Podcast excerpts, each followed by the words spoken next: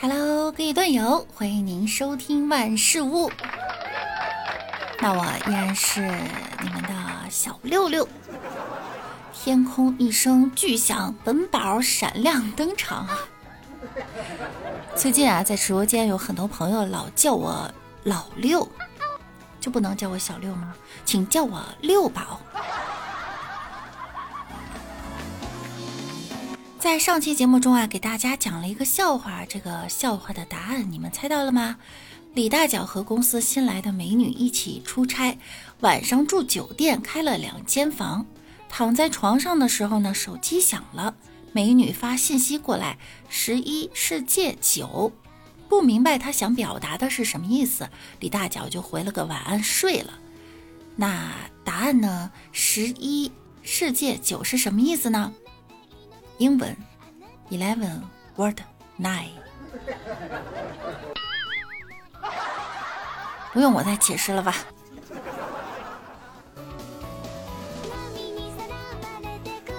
最近这天气啊，越来越热了。家里有孩子的妈妈呀，夏天千万不能穿裙子，就算穿裙子，也不能穿着裙子带孩子去逛商场，因为你真不知道他什么时候啊，就会突然给你掀起来。别问我怎么知道，我亲眼看见的，那大腿那叫一个白哟。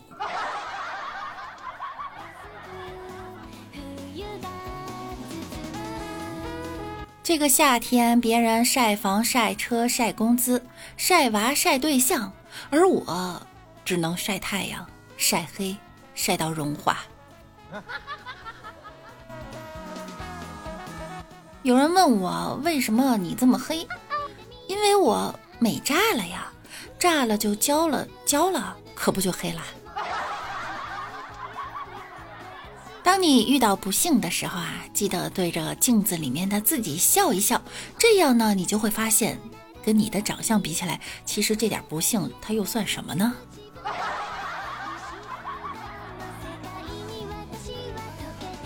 曾经看到过一个特别不幸的新闻，标题是这样的哈：女朋友骗走他二十多万，女朋友还有四个男朋友，女朋友竟然是男的。海宁小伙收到的打击一个接一个，关键是这俩还发生过关系。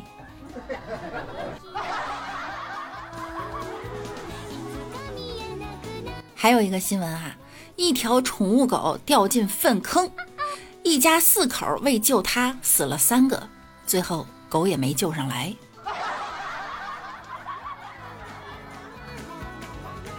突然想到了一个统计力学课上老师给我们讲的段子哈，吉布斯可以说是那个时代美国唯一的一位大物理学家，他一八七一年开始在耶鲁大学担任教授，然而他的这个教职非常悲催，没有工资，但好在他没结婚，没工资也没什么关系，重点是好在他没结婚，没工资也没什么关系。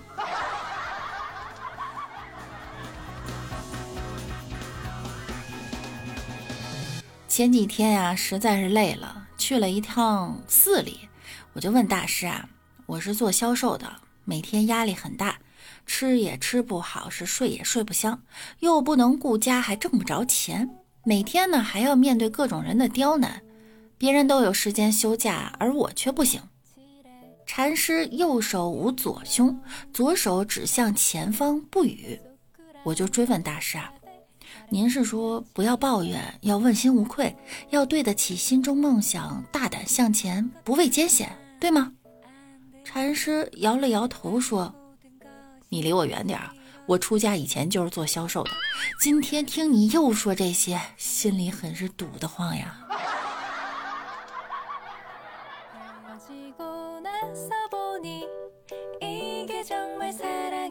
我在心情不好的时候呢，通常会去找我们小区的大妈聊天儿，十分钟啊，你就能知道了谁比你过得还惨。我抱着试试看的态度呢，就找到了小区大妈，并向她诉说了我最近的悲惨生活。慈祥的大妈拍拍我的肩膀说呀：“哎，小姑娘，你这算什么呀？七号楼的小王啊，比你惨多了。”听完之后，我就哭了，因为我就是七号楼的小王。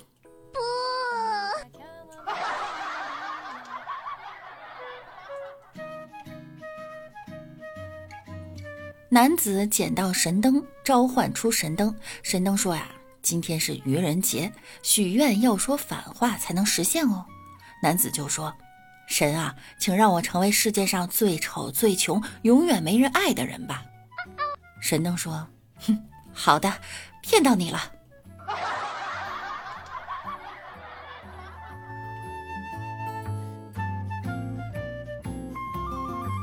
当年李大脚上学的时候呢，学习成绩很差，老师和同学呀都经常嘲笑他，说李大脚肯定考不上大学，以后只能去搬砖。李大脚就不服气呀，从小暗暗下定决心，起早贪黑努力学习，结果那成绩是突飞猛进，终于考上了大学，读了土木工程。毕业后呢，跑去搬砖。李大脚就是要证明给他们看。搬砖是命中注定的，和考不考得上大学没关系。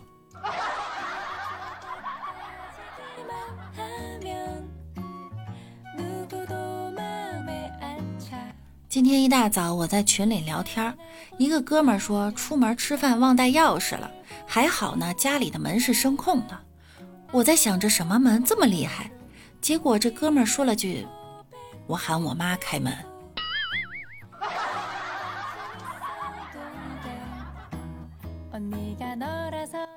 我就说句喜欢李白的诗，结果陆游气坏了，现在没法上网了。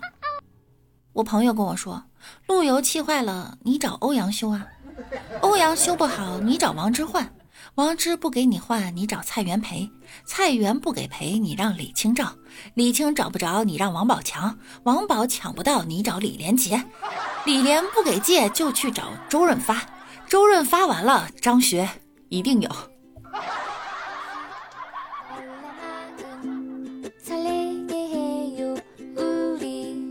好啦，本期节目到这儿又要跟大家说再见了。今天又到周末了哈，听节目记得要点关注、多评论、勤分享、点赞哦。